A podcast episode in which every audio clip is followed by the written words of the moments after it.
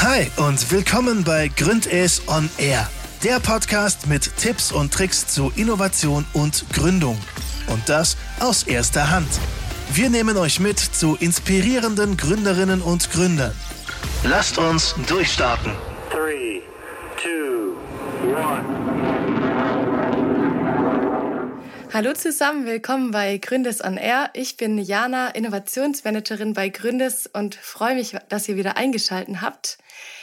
Wir hatten jetzt ähm, etwas Pause wegen Corona, deswegen sind wir äh, auch jetzt wieder virtuell beim Podcast dabei, aber alle mit Mikrofon. Das heißt, ähm, ich glaube, das wird eine gute Folge. Ja, jetzt ist ja gerade Fastenzeit. Äh, die Mittagspause ist vorbei. Bei uns ist gerade Montagmittags. Ähm, und ich habe gerade eben noch ein Amicelli, eine Süßigkeit gegessen habe ein bisschen ein schlechtes Gewissen, aber ähm, wir haben eine Lösung für euch, wenn ihr auch so gern Süßes esst wie ich. Und zwar haben wir heute ähm, Katja und Marcel von Kernik hier. Sie machen äh, zuckerfreie vegane Nussbites und haben äh, jetzt eine erfolgreiche Crowdfunding-Kampagne hinter sich. Willkommen, ihr beiden. Hallo, vielen, vielen Dank für die Einladung. Ja, hi, schön dabei zu sein freut mich total, dass ihr heute da seid. Vor allem, ähm, dass trotz eurem Fame, den ihr jetzt die letzten äh, Wochen hattet, ganz besondere Gäste. Und zwar, ähm, hatte ich ja gerade schon gesagt, haben sie äh, eine Crowdfunding-Kampagne gemacht.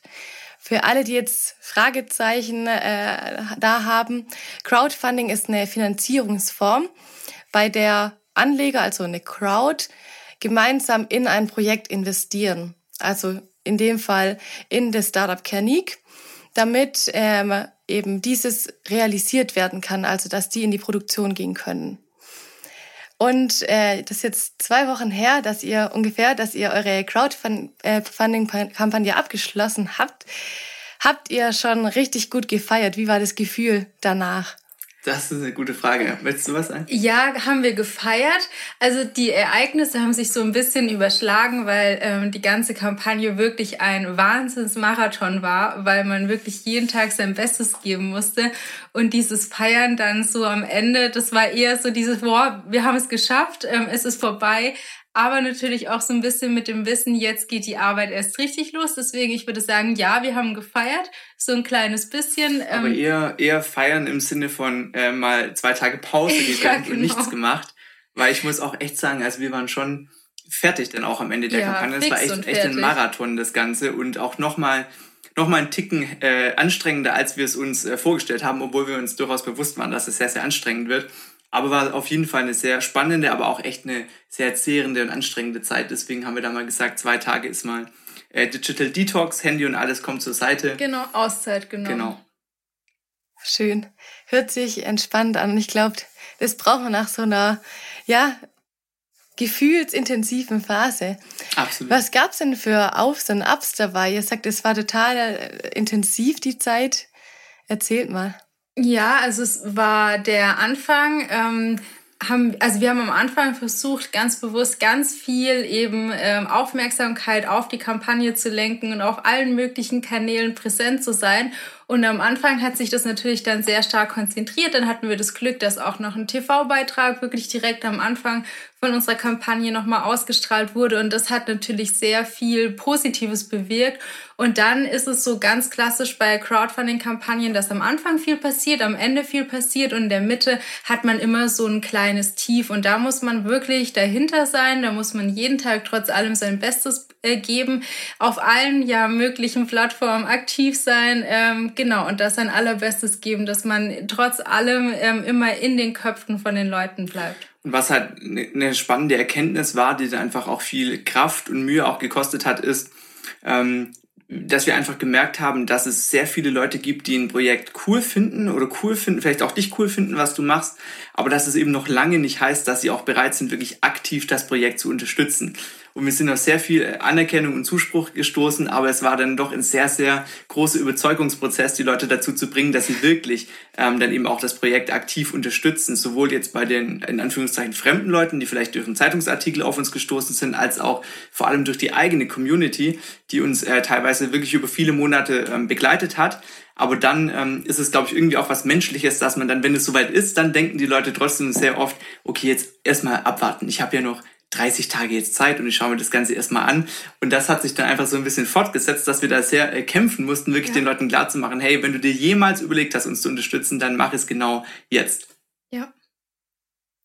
Ja, das stelle ich mir besonders schwierig vor. Vor allem, da geht es dann wirklich gerade, sag ich mal, ums Geld, um harte Fakten. Ne? Ähm, wie habt ihr das gemacht? Also vielleicht auch marketingtechnisch, dass ihr die Leute da überzeugt habt? Genau. Ja. Ähm, ich glaube, der größte Punkt war tatsächlich die, also nicht mal das während der Kampagne unbedingt, sondern wirklich die Vorbereitung. Das heißt, wir haben sehr früh angefangen, ähm, den Fokus auf Community Building zu setzen. Das heißt eben auf Social Media, vor allem Instagram und Facebook präsent zu sein. Das haben wir wirklich auch ein knappes Jahr vor der Kampagne dann wirklich auch schon angefangen, unsere Profile dort zu starten, genauso unsere Website zu launchen und dann eben auf der einen Seite versucht, Community äh, in den sozialen Medien aufzubauen und auf der anderen Seite eben auch E-Mail-Adressen zu generieren durch ähm, ein Pre-Launch oder letzten Endes ein Newsletter auf unserer Website und haben dadurch versucht, durch diese zwei Punkte eben unsere Community aufzubauen und dann auch ja parat zu haben, wenn unsere Crowdfunding-Kampagne startet. Und vor der Kampagne haben wir dann noch relativ stark was glaube ich auch ein guter Tipp ist oder zumindest für uns oft unterschätzt war, äh, das Thema LinkedIn, vor allem für den B2B-Bereich, aber auch für die, für die ja, äh, Zielgruppe oder für die Endkonsumenten letzten Endes. Da haben wir gemerkt, dass auf LinkedIn sehr, sehr viel wirklich auch äh, geht und die Vernetzung sehr, sehr gut ist. Und dann haben wir eben neben der eigenen Community den Fokus darauf gesetzt, nochmal äh, möglichst stark eben in die Öffentlichkeit zu gehen oder durch oder auch in Medien präsent zu sein und haben dann eben vor allem auf der einen Seite äh, Fernsehbeiträge und auf der anderen Seite möglichst viele Zeitungsartikel mit dem Fokus auf regionalen Medien oder eben auch auf Fachmedien wie beispielsweise ähm, Startup Valley Magazin oder ähm, Lebensmittelzeitung. die Lebensmittelzeitung beispielsweise oder ähnliches gesetzt, genau. Genau. Was habt ihr da den Eindruck, war so ungefähr der beste Kanal oder wo ihr, ich weiß nicht, ob man das so direkt die Rückmeldung sieht immer wieder, aber wo ihr sagt, okay, hier kam danach am meisten? Also man hat tatsächlich ähm, die direkte Auswirkung immer gesehen und wir waren total überrascht, dass ähm, gerade die klassischen und ich sag mal auch regionalen Printmedien wirklich einiges bewegt haben, weil du konntest immer sehen über die Laufzeit, wenn dann ähm, nochmal ein Artikel ähm, hier zum Beispiel in der Esslinger Zeitung erschienen ist, dann hattest du wirklich so einen Peak mit drin. Und ähm, da ging einfach die Unterstützungssumme dann auf einmal wieder hoch. Und ja, ganz klar, TV-Beiträge sind natürlich unschlagbar. Da ähm, kann man natürlich immer am deutlichsten sehen, was auch gerade an den Newsletter-Anmeldungen passiert. Da geht schon immer noch am meisten. Und ich glaube, das ist so, wie Marcel sagt, ganz arg wichtig, dass man eben auf ganz vielen verschiedenen Plattformen oder auch ja, Endmedien unterwegs ist, um möglichst viele Menschen erreichen zu können in Summe. Mhm. Wie gerade auch Richtung äh, TV, wie habt ihr das äh, gemacht? Wie habt ihr da äh, habt ihr Kontakt aufgenommen? Eine, also wie findet man da Ansprechpartner auch? Ja, ja. Äh, der eine Fernsehbeitrag hat sich tatsächlich durch in Anführungszeichen Zufall ergeben, weil wir ja ähm, zehn Monate im Wirkungsschaffe-Stipendium, also im, im Startup-Inkubator vom Social Impact Lab in Stuttgart waren und da entsprechend im Netzwerk sind. Und da hat sich einfach die Anfrage wirklich dann auch ergeben, dass der SWR für einen Jahresrückblick noch ein Startup gesucht hat. Da haben wir uns dann einfach äh, ja gemeldet. Das hat dann auch relativ schnell funktioniert. Die fanden das ganz gut.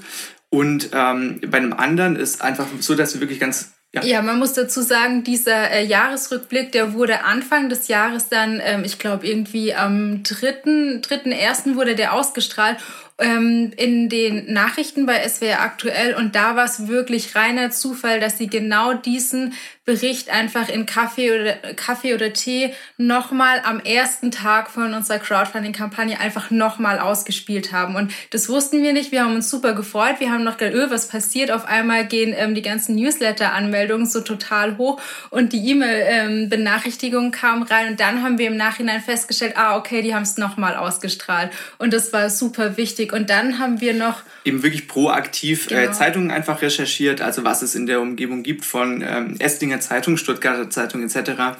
und haben dann wirklich eben auf den Websites äh, im Impressum oder unter dem Team wirklich einfach ähm, die E-Mail-Adressen und die Kontaktdaten der Journalisten rausgesucht und haben dann die Journalisten oder Journalistin äh, angeschrieben, ihnen quasi Vorschläge oder ihnen erklärt, was wir machen, Vorschläge gemacht, was vielleicht für sie interessant sein könnte und haben dann eben auch noch eine Pressemitteilung veröffentlicht und einen Pressebereich auf unserer Website eingerichtet, so dass die Leute eben, wenn sie Interesse haben, direkt auch schon einen Zugangspunkt zu uns haben, wo sie die wichtigsten Infos möglichst schnell dann auch finden. Genau, und auch Bildmaterial zur Verfügung gestellt, ähm, verschiedene Eckpunkte, auch so über Startup, dass einfach ein Vertreter von der Presse sich vorab schon mal ein bisschen ähm, ein Bild machen kann, wer wir sind und was hinter Kenny steckt.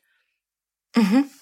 Okay, jetzt verstehe ich besser, was, warum ihr auch am Anfang gerade nochmal gesagt habt, dass ihr so im Stress war. Das heißt, man muss eben eigentlich schon Unterlagen vorbereitet haben, sei es Stories, sei es äh, Bilder und so weiter und dann ähm, um dann überhaupt die Leute ansprechen zu können. Ja. Was habt also, ihr noch, ja?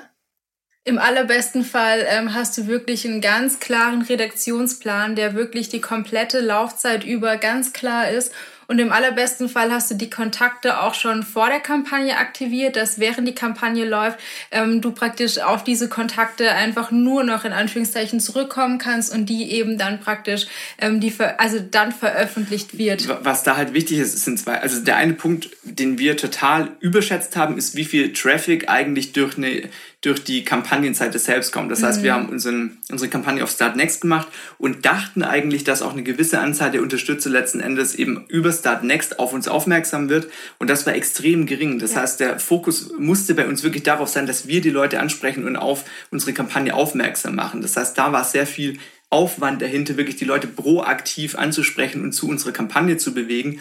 Und ähm, was wir halt auch gemerkt haben, ist, äh, oder was glaube ich wichtig ist in so einem Fall, wenn man auf Leute zugeht, ist, dass man eben einen gewissen Draht auch schon vorher knüpft und vielleicht sich mal kurz vorher austauscht oder nochmal ähm, kurz äh, eben, ja, kurz anspricht, wer man eigentlich ist vielleicht und so ein erstes Kennenlernen vereinbart, weil ich glaube, es ist ziemlich uncool, ja. wenn man irgendwie mal wo vernetzt ist, noch nie was miteinander geschrieben hat und dann auf einmal zack, äh, guck mal, hier ist unsere Kampagne und unterstützt uns jetzt. Weil die Hürde des Unterstützens ist eh schon relativ groß und wenn es dann durch so eine relativ unpersönliche, unauthentische Art und Weise mhm. vermittelt wird, dann äh, sind, glaube ich, die wenigsten Leute bereit, da wirklich aktiv zu werden. Das heißt, persönlich äh, und authentisch und mit so einem gewissen Vorkontakt schon ist da, glaube ich, sehr wichtig.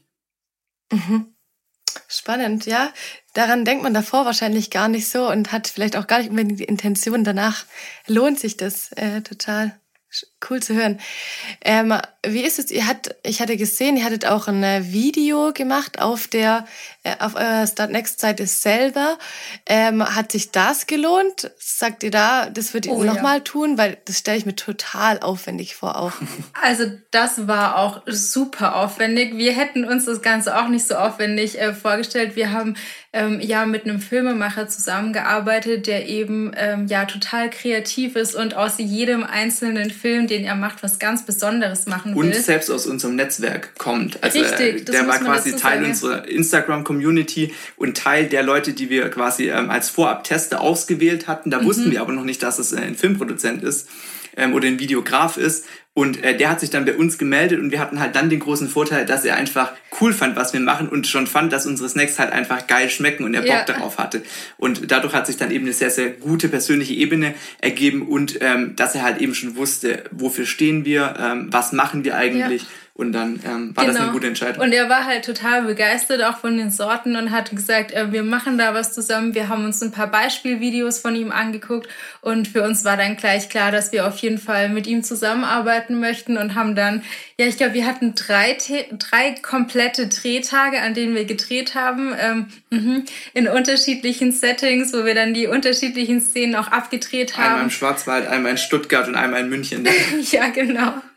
haben wir die komplette Tour gemacht. Ähm, aber es hat sich definitiv gelohnt, weil ähm, das Endergebnis war einmal dieser Film, aber darüber hinaus haben wir natürlich auch äh, super viel. Einmal Bildmaterial gehabt, aber auch Videomaterial, was wir dann dafür nutzen konnten, um wirklich über die gesamte Kampagnenlaufzeit auch ähm, Kurzclips und Videos nochmal zu haben, die wir dann auch mit ähm, bisschen Social Media Advertising einfach so unter die Leute bringen könnt, konnten.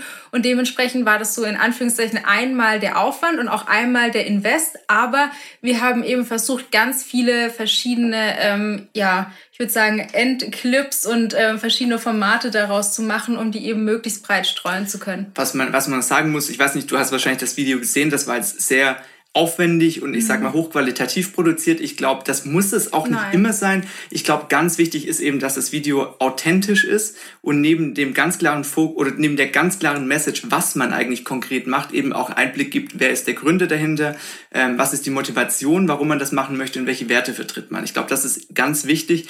Aber man muss eben auch sagen, ähm, dadurch, dass wir uns im Premium-Segment ansiedeln, ist mhm. eben schon auch so, dass es einen gewissen Anspruch der Leute heutzutage gibt. Wenn man auch zum Beispiel auf, auf Instagram unterwegs ist, dann ist es eben schon so, dass die äh, Qualität des Contents schon sehr, sehr hoch ist und dass die Leute das auch ähm, erwarten. Und es ist schon so, dass das, das Video wirklich der zentrale Teil auch der Kampagne ist und ähm, es sind schon auch relativ viele Leute und jetzt auch Kooperationsmöglichkeiten, die sich ergeben haben, wirklich durch das ähm, Video ja. oder haben sich durch das Video ergeben, weil da die Leute einfach den Eindruck hatten, dass es schon ähm, für den Stand, an dem wir, oder dass es teilweise ähm, den Eindruck vermittelt, dass wir schon weiter sind oder größer sind, als wir es eigentlich sind. Das heißt, es hat einfach eine gewisse Professionalität ähm, dann schon vermittelt, wodurch sich jetzt für uns auch neue Möglichkeiten ergeben haben. Es war halt auch hinsichtlich unserer ähm, ja, Summe, wir wollten ja 24.000 Euro haben, haben.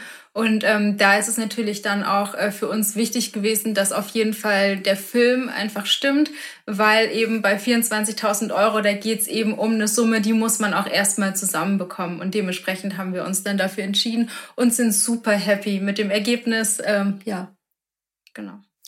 Ja, ihr seid ja deutlich besser nochmal rausgekommen. Ich hatte nachgeschaut, ja. ich glaube, knapp über 30.000 Euro, richtig? Ja, genau, 30.300, ja. Wahnsinn. Ähm, wie seid ihr auf den Betrag von 24.000 Euro gekommen? Also, das kannst du erklären. Das ist relativ ja. ähm, einfach also, eigentlich erklären. Genau, das richtet sich wirklich nach der ähm, Summe, die wir oder nach der Menge, die wir eben bei unserem Produktionspartner produzieren müssen. Ähm, wir sind ein kleines Startup, wir sind am Anfang und wir haben einen ja größeren und sehr etablierten Produktionspartner, der eben auch gewisse Mindestmengen hat ähm, weil es einfach so ist, ähm, dass es sich natürlich auch für ihn lohnen muss. Er, sagt, ähm, er möchte gern mit Startups zusammenarbeiten, aber man muss sich irgendwo in der Mitte treffen und wir haben eben eine Mindestabnahmemenge, die liegt so bei 400 bis 500 Kilo pro Sorte. Das heißt, wenn wir das Ganze hochrechnen, ähm, sind wir irgendwo bei 1,5 nee, bei, doch bei 1,5 Tonnen. Ähm, und die müssen natürlich auch erstmal finanziert werden. Und das ist natürlich eine sehr große Vorleistung, in die wir gehen müssen. Und wir haben gesagt, für diese 24.000 Euro möchten wir eben diese Sorten produzieren. Ähm, genau, und so setzt sich eigentlich auch die Summe zusammen. Und wir haben eben versucht, das psychologisch sinnvoll irgendwie zu positionieren, dass wir gesagt haben, ähm, das ist eine Mischung zwischen dem, was wir, ähm, glaube ich, schaffen können, aber was wir auch auf jeden Fall brauchen. brauchen ja. Deswegen haben wir jetzt gesagt, wir machen das Start. Früher war es ja so, man hat ein erstes und ein zweites Funding-Ziel und mittlerweile wurde das Ganze mhm. ja umgeändert. Das heißt, man hat ein Startlevel und wenn man dieses Level erreicht, dann, ab dann quasi wird das Geld ausbezahlt, die Kampagne ist erfolgreich und ähm, alle weiteren Level, die danach kommen, sind nach einer festgelegten Reihenfolge. Das heißt, das kann man weniger selbst bestimmen.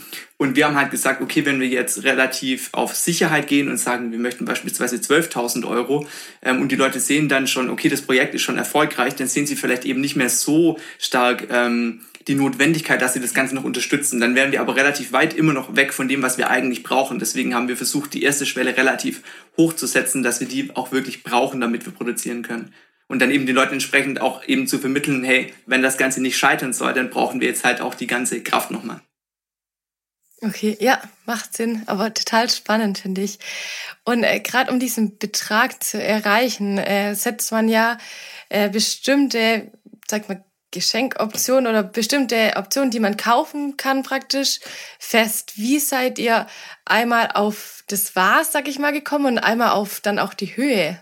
Das mhm. stelle ich mir auch nochmal schwierig vor. Ja, also es war auch so eine Kalkulationsfrage und wir haben, glaube ich, auch, muss man ehrlich sagen, die Kampagne ging am Sonntag live und wir haben am Samstag die, finalen, äh, die finale Kalkulation gemacht, weil einfach viele Dinge äh, bis zu dem Punkt noch gar nicht so klar waren. Ähm, aber für uns war klar, dass wir eben ähm, die Crowdfunding-Kampagne auch nutzen möchten, um den Menschen Vorzugspreise anzubieten. Das heißt, dass sie weniger bezahlen in der Crowdfunding-Kampagne als später, wenn dann der Shop live geht. Dementsprechend ähm, haben wir die Preis ist so kalkuliert, dass es günstiger ist. Und wir haben uns überlegt, was denn für die Menschen ähm, attraktiv sein könnte.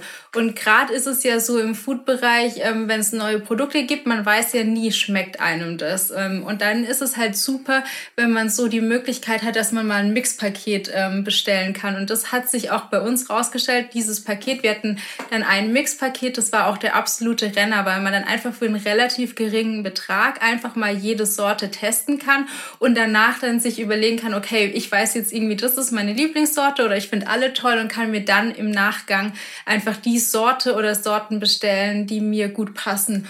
Und darüber hinaus haben wir dann versucht, auch noch ähm, ein paar Dankeschöns anzubieten, die eben ja so rund um dieses Thema gesunde Ernährung gehen und ähm, den Leuten auch so ein bisschen mehr Mehrwert noch bieten. Genau, also so eine Mischung aus wirklich Produkt und dann aber auch, ähm, was noch wichtig ist, vielleicht als Ergänzung, Sachen, die irgendwie persönlich mit uns zu ja. tun haben. Dass man eben beispielsweise sagt, man hat ein Nusstasting, also die Leute kriegen unsere Snacks zugeschickt und wir verkosten die dann quasi gemeinsam, erklären ihnen ein bisschen, aus was besteht jetzt die Sorte, was sind die Geschmackskomponenten, ähm, und verbringt da auch ein bisschen den Abend dann wirklich eben zusammen, wo die Leute uns noch ein paar Sachen fragen können. Also auch ein bisschen was in die Richtung.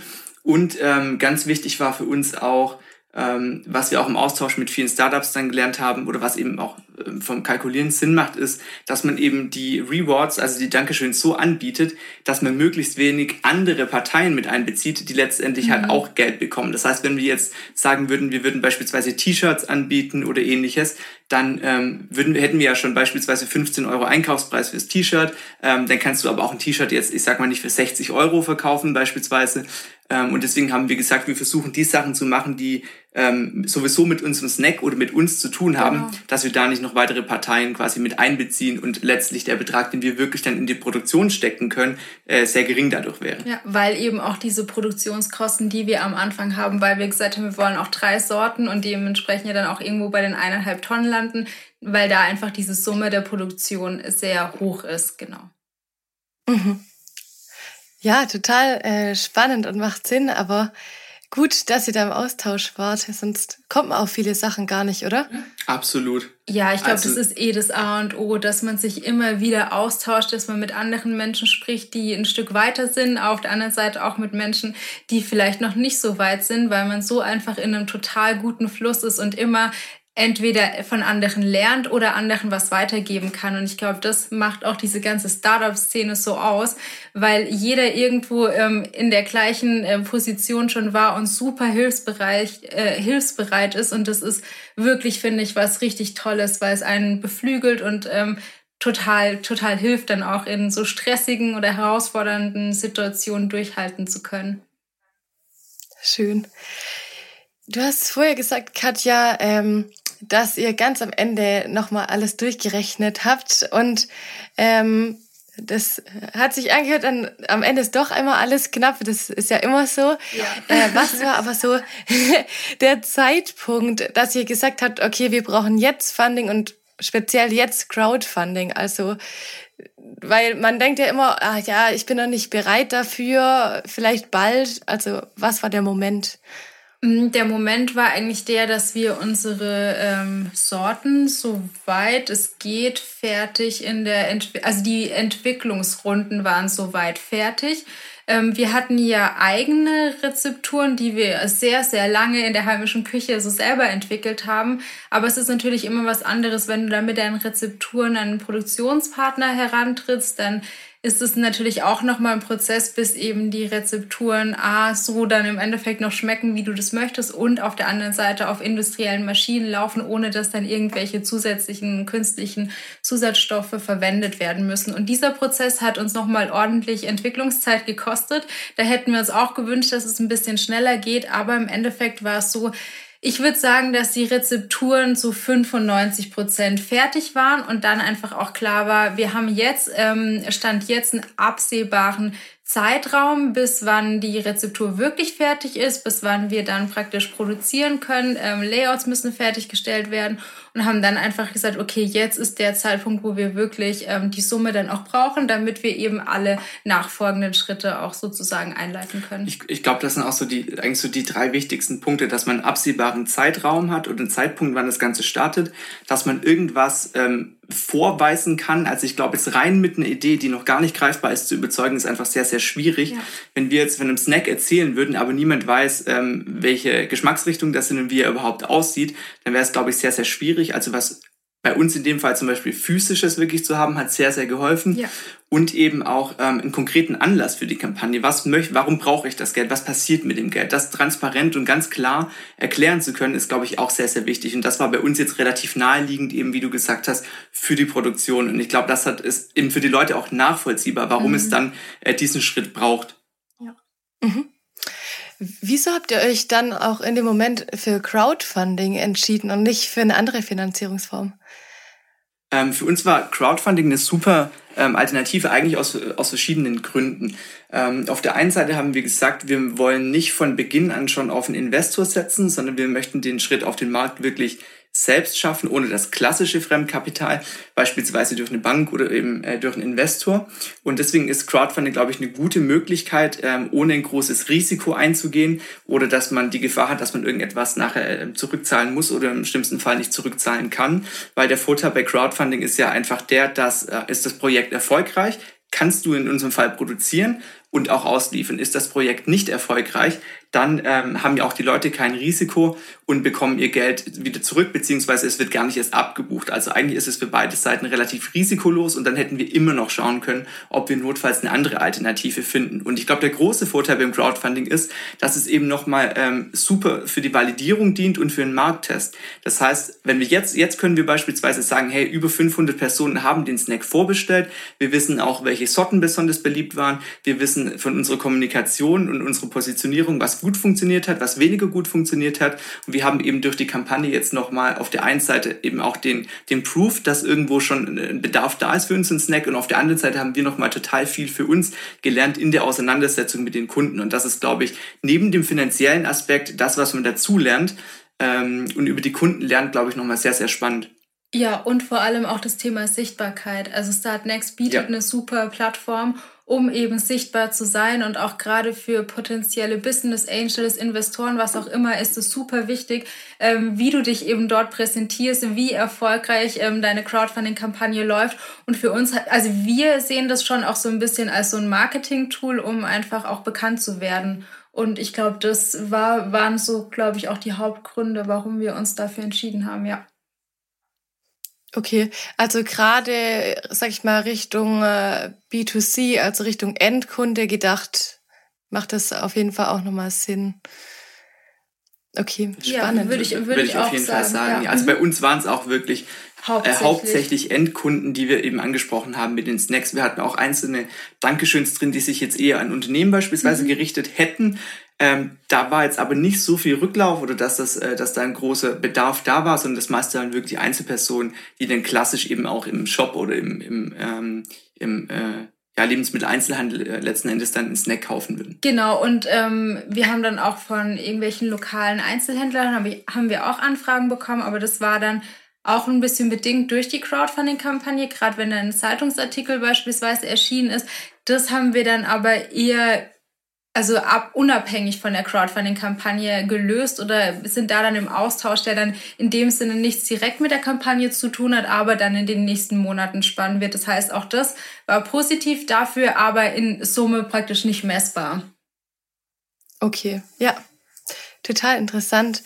Ähm, jetzt gibt es ja ganz viele verschiedene Plattformen, wo man äh, so eine Crowdfunding-Kampagne aufsetzen kann, sei es Kickstarter, sei es Startnext und so weiter.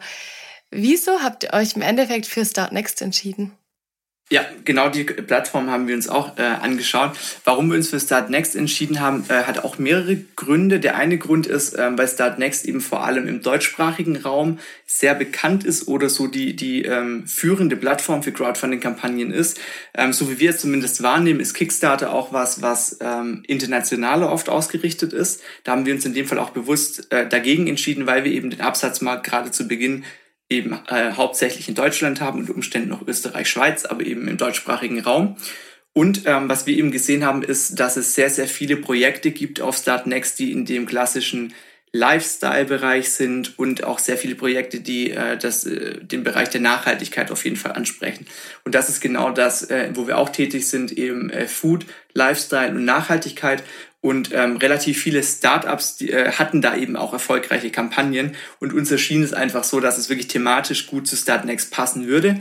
Und was man auch noch sagen muss, was wir ja gemacht haben, ist das äh, klassische Reward-Based Crowdfunding. Das heißt, jemand investiert Geld und bekommt dafür eine Gegenleistung. In unserem Falle eben ähm, hauptsächlich unsere Snacks oder andere Dankeschöns. Und es gibt ja auch noch andere Methoden, wie beispielsweise Crowd Investing. Das heißt, jemand gibt Geld in eine Kampagne und bekommt dafür ähm, Unternehmensanteile. Das ist eben auch was, was oft im ähm, englischsprachigen Raum äh, verwendet wird oder oft auch für, für höhere Summen. Und das ist eben das, wogegen wir uns entschieden haben, ähm, Anteile abzugeben, sondern wirklich eben mit, mit ähm, Gegenleistungen zu arbeiten. Und die Kombination äh, thematisch passend und die Art und Weise des Crowdfundings ähm, hat da gut mit Startnext zusammengepasst. Okay, super. Das heißt, jeder muss individuell schauen, was am besten zu seinem Startup passt.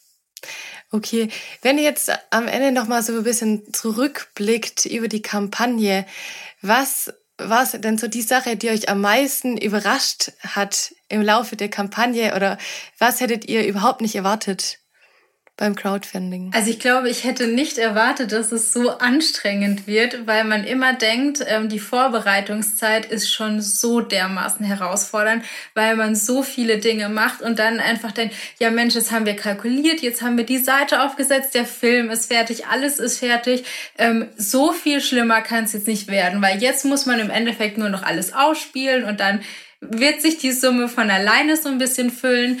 Ähm, und das ist definitiv nicht so. Man muss wirklich jeden einzelnen Tag in der Kampagne sein allerbestes geben, damit eben die Menschen auf die Seite kommen, dass sie dein, von deinem Produkt erfahren und dass sie eben auch dahinter sind. Und ich glaube, das war so für uns das Überraschendste. Mhm. Ähm, und auch würde ich sagen, ähm, dass man fast nicht gut genug vorbereitet sein kann. Also wir hätten auch im Nachgang noch mal ein bisschen mehr Zeit investiert, um wirklich auch gerade ähm, so TV-Beiträge, Zeitungsbeiträge noch mal ein bisschen von der Zeit anders anzusetzen und viel mehr noch ähm, an Kommunikation schon vor der Kampagne machen. Ja, wir hatten so ein bisschen die Idee, dass wir gesagt haben, wir wollen die Kommunikation oder die Sichtbarkeit über die Kampagne streuen und ähm, versuchen eben äh, quasi zu unterschiedlichen Zeitpunkten beispielsweise mit Influencern zusammenzuarbeiten, Zeitungen mit einzubeziehen.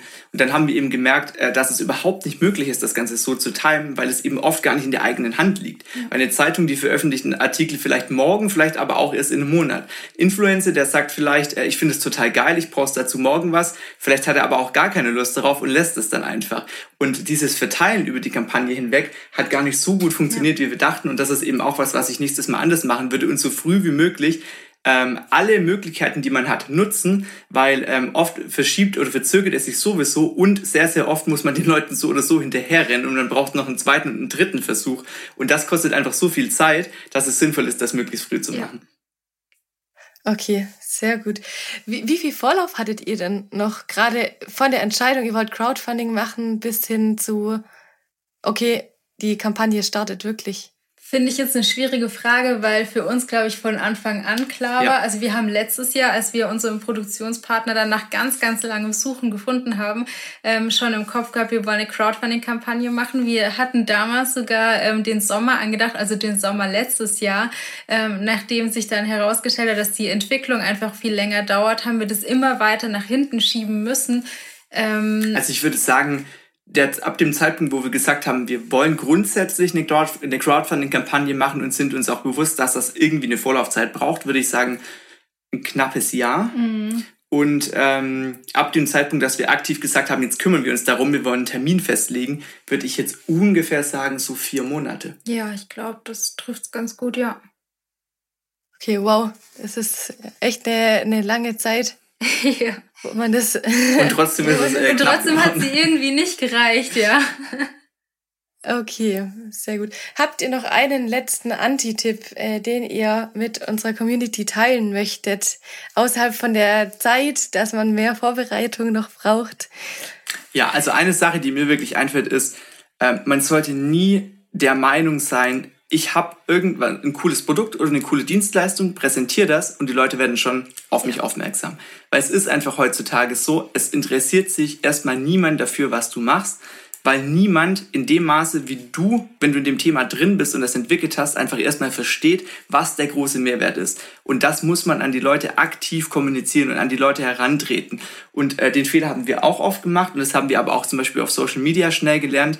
Ähm, Leute interessieren sich wirklich nur dann für einen oder wissen etwas zu schätzen, wenn man aktiv ganz persönlich und ganz authentisch an sie herantritt und nicht quasi auf dem hohen Ross sitzen sollte. Was ich jetzt hier mache, ist mega geil. Das werden die Leute, werden die Leute schon feiern und mhm. das wird von selbst laufen. Weil das wird's nicht, ja.